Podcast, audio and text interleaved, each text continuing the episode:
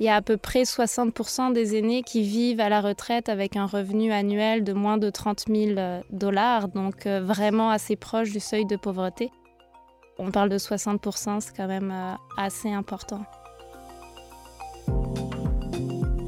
Je m'appelle Luc Maurice, président fondateur des résidences du groupe Maurice. Bienvenue au balado Dans quelques aînés où on discute sur différents sujets qui concernent la réalité des personnes plus âgées, accompagnées de deux invités. On échange avec un expert en la matière et surtout, on donne la parole aux aînés.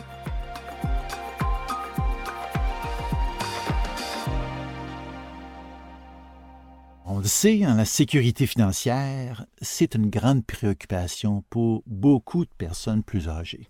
Comment est-ce qu'on fait pour avoir suffisamment d'argent, pour profiter de la vie à la retraite.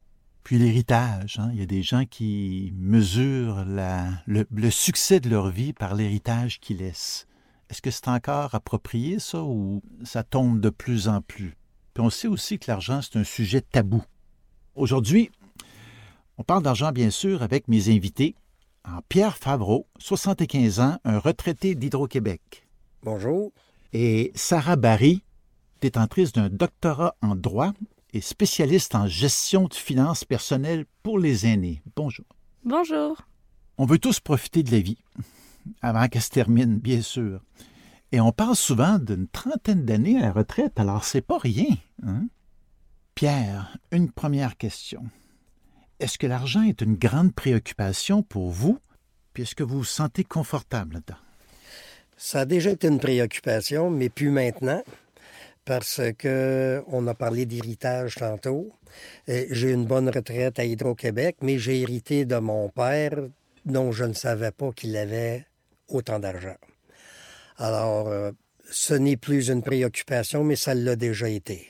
Il a fallu que j'économise pour m'assurer de passer des, des beaux jours avec mes enfants, puis après ça, seul avec mon épouse.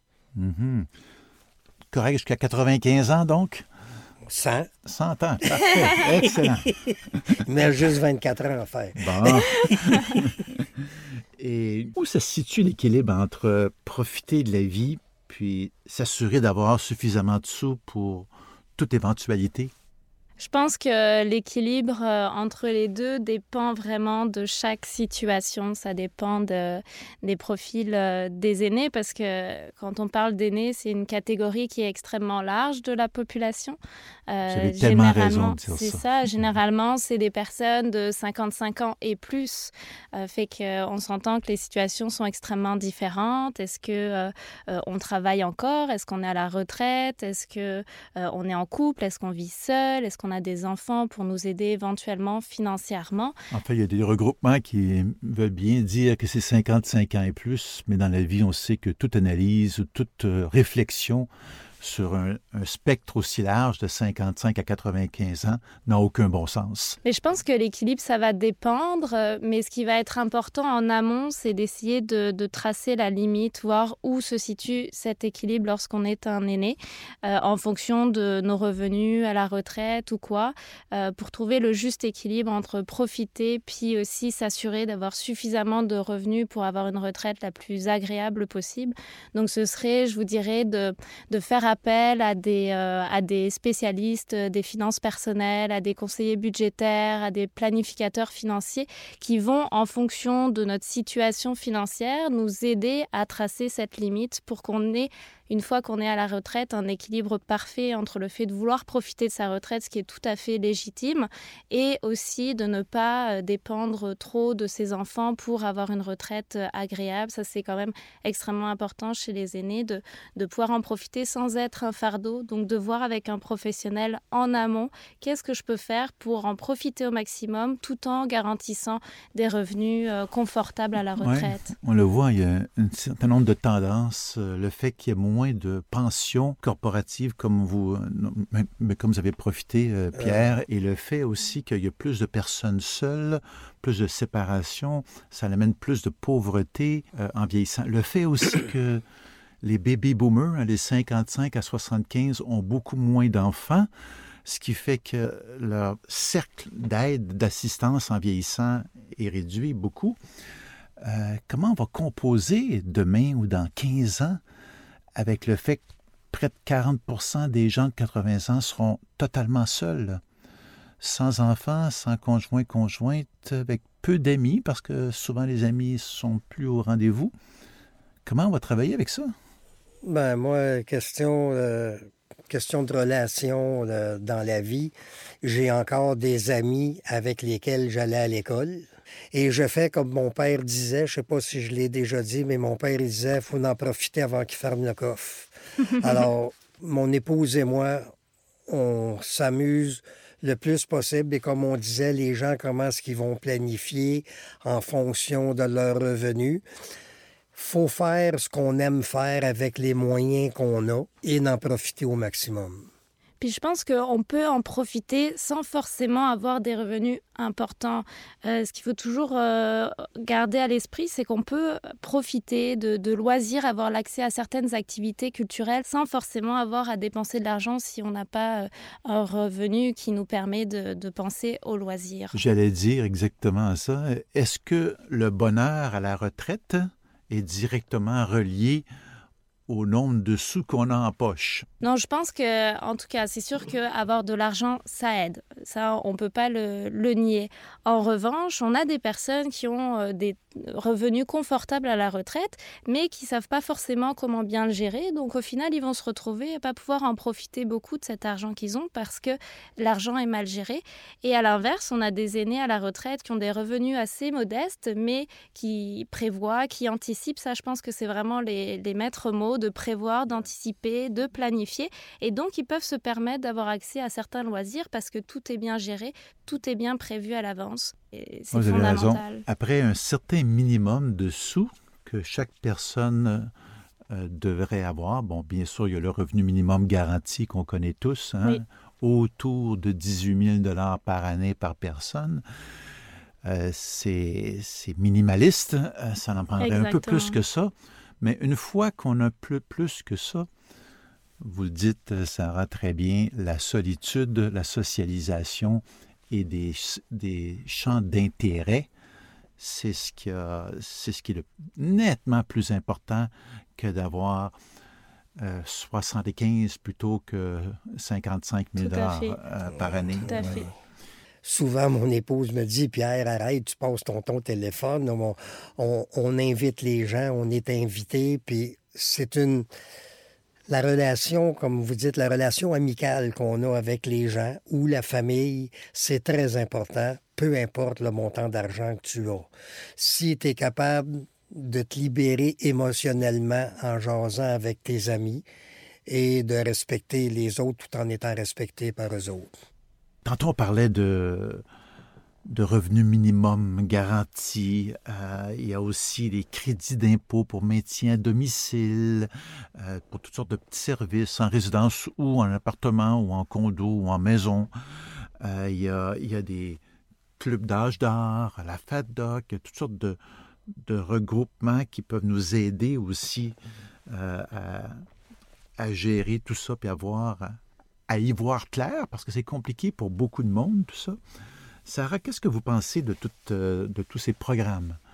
Ben, c'est sûr qu'il y a quand même euh, beaucoup de programmes qui existent, mais ce qu'on remarque en pratique, c'est que peu d'aînés sont au courant euh, de ces programmes-là. Puis il y a beaucoup de choses qui sont euh, publicisées en ligne. Certains aînés n'ont pas accès à Internet, donc ils ont accès à moins d'informations.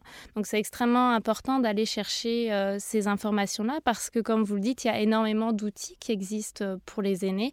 Alors, on parle de crédit d'impôt. Il y a des crédits d'impôt dont on, on on ne mesure pas l'existence, on ne connaît pas l'existence de certains crédits d'impôt. Il y a par exemple le crédit d'impôt pour, euh, vous le disiez, euh, le maintien des aînés à domicile. Il y a le crédit d'impôt qui est très important pour euh, les personnes proches aidantes.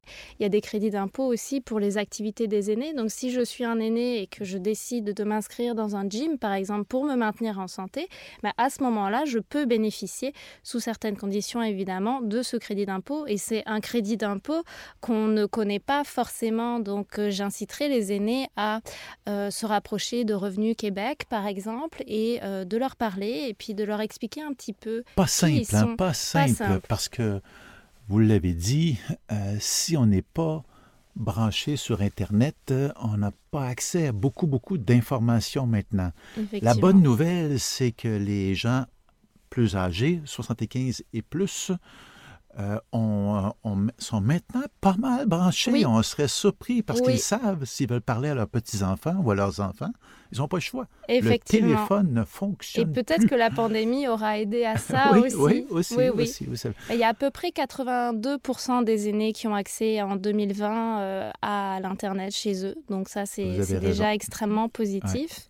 Euh, mais je dirais, même si on n'a pas accès à Internet, on peut quand même avoir des ressources en se rapprochant des ACEF. Donc, euh, les mhm. ACEF, c'est les associations coopératives d'économie familiale. Mhm. Et puis, elles sont habilotées à donner des euh, consultations budgétaires. Et alors, ces conseillers budgétaires-là vont pouvoir leur dire quelles sont les ressources à leur disposition.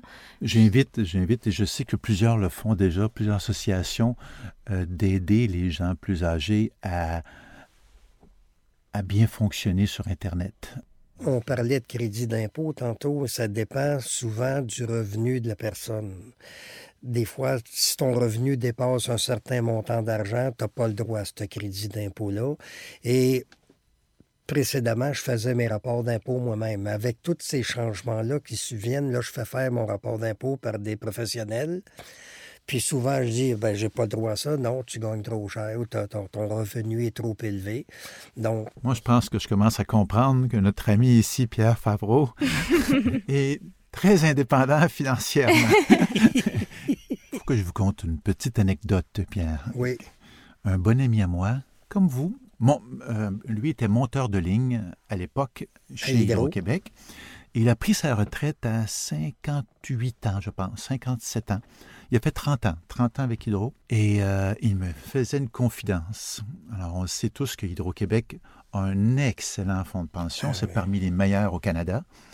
Et euh, il me disait, Luc, après ma retraite, mon premier chèque de paye, évidemment, j'ai moins de paiements à faire à toutes sortes d'assurances et tout et tout, mais je recevais net dans mes poches 11 dollars de plus que mon chèque de paye normal. Wow! Là, on parle. Mais c'est pas c'est pas tout le monde. Hein. Non, c'est assez rare. Euh, il y a à peu près 60% des aînés qui vivent à la retraite avec un revenu annuel de moins de 30 000 euh, dollars, donc euh, vraiment assez proche du seuil de pauvreté. On parle de 60% c'est quand même assez important. Vous, Pierre, vous êtes à ce niveau-là un homme chanceux, et, mais moi, je m'inquiète des gens qui, surtout les baby boomers, surtout la génération qui s'en vient, là. On parle d'à peu près 60% euh, de ces gens-là qui n'ont pas de fonds de pension euh, de, de, compagnie ou d'organisation. Comment ils vont faire, ce monde-là? Sarah ou Pierre? Oui. Dépendamment de l'état de santé de la personne, après avoir travaillé dans le domaine qui travaillait, il y en a, bon, euh, qui peuvent aller faire de la peinture chez des amis ou des voisins, aller aider euh, soit à faire du jardinage, couper du gazon, couper des acides. Il y a des gens qui font ça et euh, qui Aller travailler chez Rona, chez Lowe's. Oui, il y en a qui font ça aussi. Ils en demandent. C'est incroyable le nombre d'offres d'emploi qu'on voit. Moi, je vais chez Renault Dépôt, là. Renault Dépôt engage. Le IGA, chez nous, il y a une liste toutes les, le, mettons, là, euh, gérant de grosserie, euh, toutes les, les, il y a peut-être 10, 15 offres d'achat, d'emploi, de, de, Vous avez raison. pour les personnes. Ce qui, n'existait pas il y a 30 ans. Non. Maintenant, la personne qui veut avoir un, petit euh, CD, un peu, un revue supplémentaire, mais peut le faire parce qu'il y a beaucoup d'occasions de le faire. Dans l'industrie de services en général, il y a beaucoup de, de possibilité de travailler une journée ou quelques demi-journées par semaine et euh, ça aide aussi non seulement les sous, mais la solitude et le sentiment de, valorisation mhm, aussi beaucoup. Vous avez raison d'amener cette Mais que je disais tantôt, au début de ma retraite, j'avais quand même une bonne retraite, mais comme on disait, souvent, on anticipe les jours à venir et on veut plus de sous. Dans la peinture, j'étais, m'excuse de dire, mais j'étais bon. Et j'allais peinturer chez un voisin, il donnait mon nom à un autre voisin. Alors, j'ai fait de l'argent avec ça. Puis, euh, entretenir des headsets aussi, j'adore travailler dehors. c'est des petites sources de revenus qui nous aident, puis qui nous qui nous valorise aussi, parce que les gens sont satisfaits du travail que tu as effectué chez eux. Mais je pense que vous avez raison quand vous parlez, euh, Pierre, d'anticipation. Je pense que c'est ça le, secret d'une retraite euh, réussie. Peu importe le métier qu'on fait, peu importe si notre employeur, lorsqu'on est en emploi, va euh, participer à notre fonds de pension ou quoi, c'est effectivement de consulter un spécialiste, un planificateur financier, un conseiller budgétaire, de lui exposer notre situation et de plusieurs années avant de prendre notre retraite, de dire voilà, j'aimerais ça avoir une retraite confortable, comment je peux faire, quelles sont les choses que je peux mettre en place dès maintenant pour anticiper? Sarah, vous savez, il y a personne qui... Il y a... Il y a 50% des gens qui vivent au jour le jour ou à la semaine. Il y a des gens qui n'ont aucun intérêt, aucune préoccupation face à un planificateur financier de tout, de acabit. Mhm. C'est la paye qui rentre là. Tout à fait. Mais je vous dirais que peu importe le revenu, euh, si on gagne beaucoup d'argent ou pas, ça doit être essentiel de d'abord passer par un professionnel pour nous dire comment faire pour m'organiser au mieux avec les revenus qui tombent à chaque mois. Ça, c'est essentiel parce que on peut nous donner accès à des ressources ou à des une société de consommation, comme on vit présentement, où les gens sont euh, pense juste au lendemain? C'est pas facile. alors, je hein? pense qu'il y a aussi de ça, de l'insouciance de la part de la population, mais il y a aussi une question de tabou. Les finances personnelles, ça reste quelque chose de tabou, d'extrêmement intime, qui dit qui on est. Et donc, on n'ose pas forcément en parler euh, et euh, recourir à de l'aide extérieure, ou alors on met ça de côté, on réfléchira plus tard, sauf qu'après, euh, rendu à la retraite, souvent on peut se retrouver dans une situation délicate qu'est-ce qui arrive s'il faut travailler un petit peu jusqu'à 70, 75 ans et que la santé n'est plus au rendez-vous? On a un problème majeur. Oui, effectivement, effectivement. Les coûts de la vie augmentent, on le voit, puis ça va augmenter là, depuis 15, 20 15 ans, disons, l'inflation a été assez modérée. S'il fallait que ça monte et les gens, les attentes des gens aussi augmentent. Oui. juste Internet, ça n'existait pas. Bien, tout le monde paie 100 pièces par mois maintenant, ce qui n'existait pas comme dépense avant. Le logement augmente aussi de façon importante. Comment ils vont faire, les gens? Je ne sais pas comment ils vont faire. Il va falloir... faut que la santé soit là. Mais si les revenus ne sont plus suffisants pour te permettre d'avoir une vie qui te permet de t'amuser ou d'apprécier la vie, il faut que tu ailles travailler un peu. Et c'est dommage à dire, mais euh, c'est le cas de, Ça va être le cas de plusieurs personnes. Est-ce que vous me dites que ça coûte cher d'avoir des amis? Ça coûte cher de voir des gens? ça coûte cher de s'amuser avec des gens? Non, pas ça. Ça coûte cher de se nourrir. On fait juste regarder le prix des aliments depuis qu'il y a la pandémie. Les, prix augmentent, c'est considérable. Le, prix des logements puis la vente de maisons. les, montants d'argent, ça sont exorbitants maintenant pour avoir ce qu'on veut avoir. Avant, il y avait des gens qui disaient plus je laisse un héritage important à mes enfants ou à mes amis, plus j'ai le sentiment d'avoir réussi dans ma vie. Euh, on marque que c'est de moins en moins le cas. Les gens maintenant, les enfants disent Hey maman, hey papa, dépense tes sous, tu les as gagnés, amuse-toi, sois, sois à l'aise avec ça. Et, on remarque cette tendance-là. Remarquez-vous la même chose, Pierre? Oui, puis je vais donner un exemple flagrant. Mon père, c'est un homme qui a profité de, de sa retraite un certain temps jusqu'à temps que ma mère fasse un infarctus et ensuite un ICT. Et là, il a arrêté de dépenser. Puis là, on disait à papa, tu devrais peut-être en profiter plus. Puis il nous répondait toujours, femme-toi, excusez, mais femme-toi, quand je vais partir, vous ne serez pas mal pris. Et il répétait ça souvent. Puis effectivement, je suis resté extrêmement surpris lorsqu'il est décédé du montant de sous qu'il a laissé à ses enfants. On l'a apprécié, mais moi, contrairement à ce que mon père a fait, plutôt que d'attendre de mourir pour qu'ils en profitent, je leur en donne immédiatement. J'ai donné le tiers de mon héritage à chacun de mes enfants. J'ai donné le deux tiers de ce que j'avais eu. Et là, je les vois profiter de ce qu'ils n'auraient pas eu si j'avais pas fait ça. Avez-vous des amis de 75, 80 ans euh, que vous sentez qui sont qui ont vraiment pas beaucoup de sous, mais qui sont heureux ou heureuses? Ou l'inverse? Oui, ben, entre autres, j'ai un voisin qui c'est quasiment comme mon frère. On s'entraide parce que lui il est blessé, puis euh, j'y aide à travailler chez eux. Et euh, ils n'ont pas beaucoup de sous.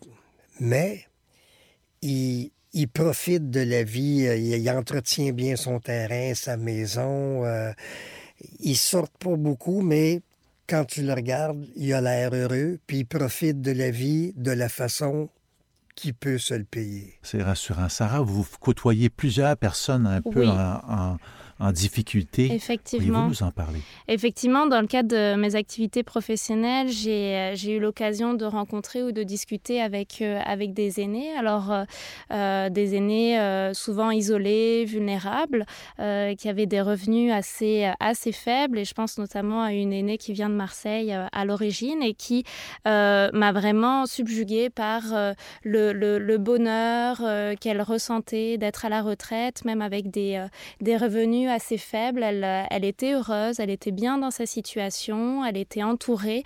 Puis pour elle, la, la réussite, c'est pas forcément d'avoir amassé un maximum d'argent toute sa vie, mais c'est de s'être développé à titre personnel, d'être un être vivant qui est heureux. Et je pense que c'est ça aussi qui est important. Et de plus en plus, je pense que si on, on se reparle dans 20 ans, les aînés auront aussi de plus en plus cet état d'esprit-là, de se dire l'argent c'est important certes, mais l'argent n'est pas, ne doit pas être un but en soi. Il y a aussi plein d'autres choses qui peuvent nous rendre riches en dehors de l'argent. Et ça, c'est important d'insister là-dessus parce que ça donne aussi un beau message sur la vie en général.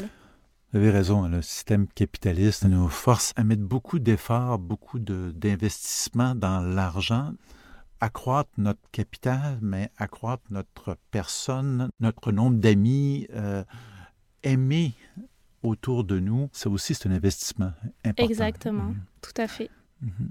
Mais Pierre, est-ce que ça va être la norme des gens dans le futur, compte tenu du coût de la vie et des, pensions plus petites, de travailler jusqu'à 70, 75 ans, ou est-ce que ça va demeurer l'exception?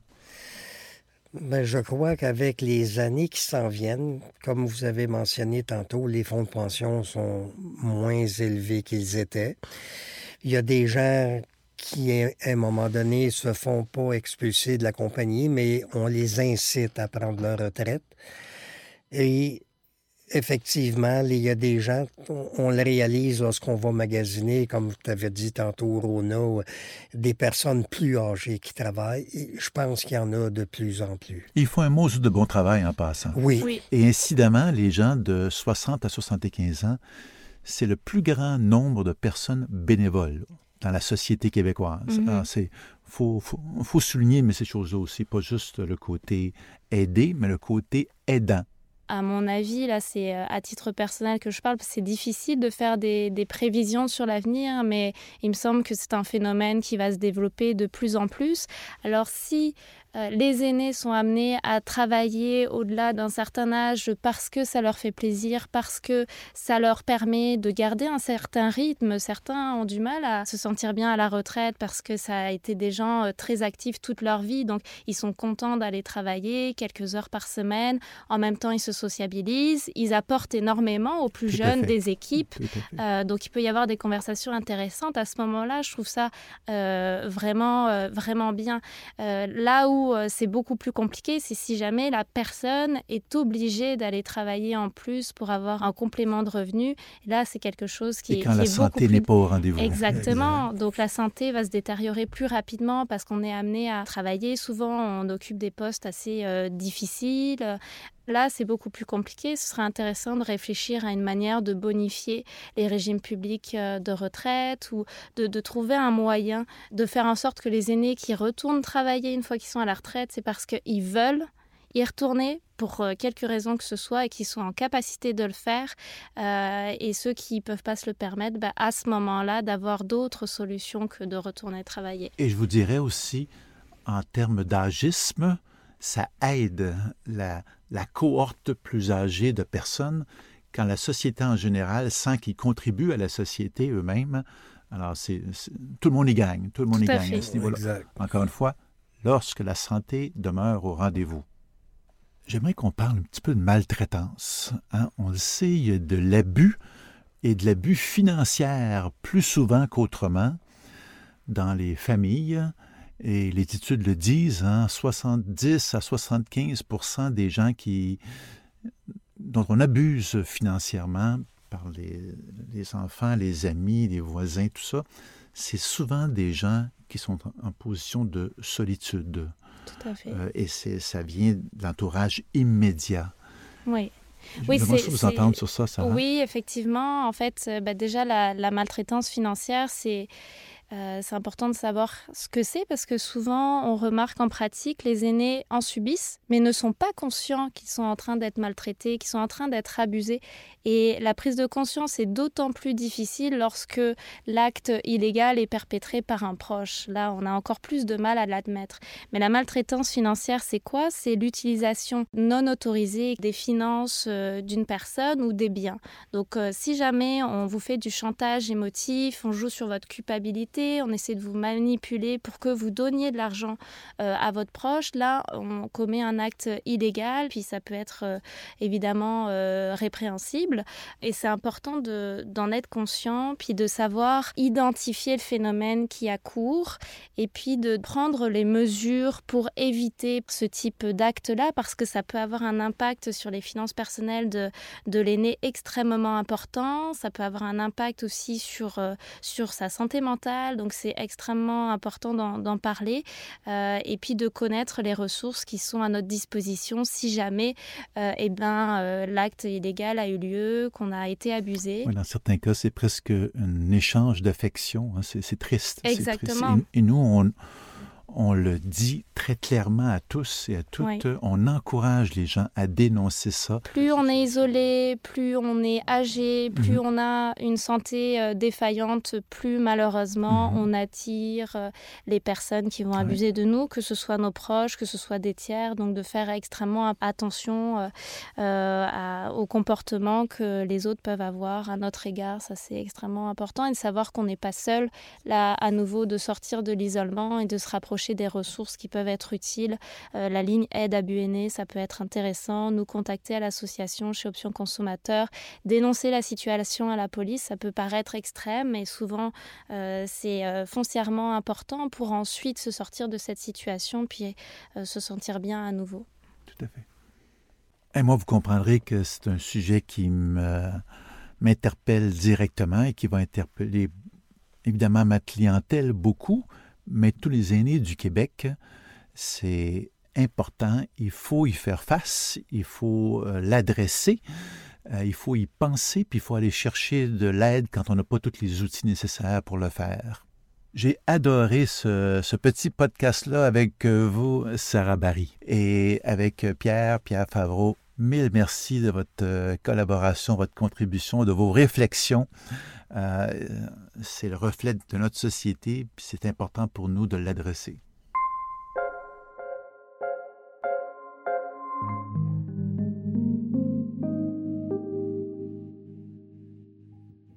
Permettez-moi de vous conter une petite anecdote, en fait une grande anecdote à mes yeux, sur l'argent.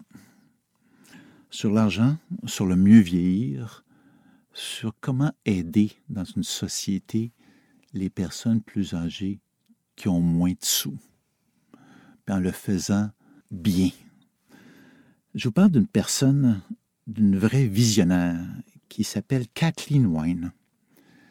Madame Wine a été la première première ministre femme en Ontario il y a une dizaine d'années.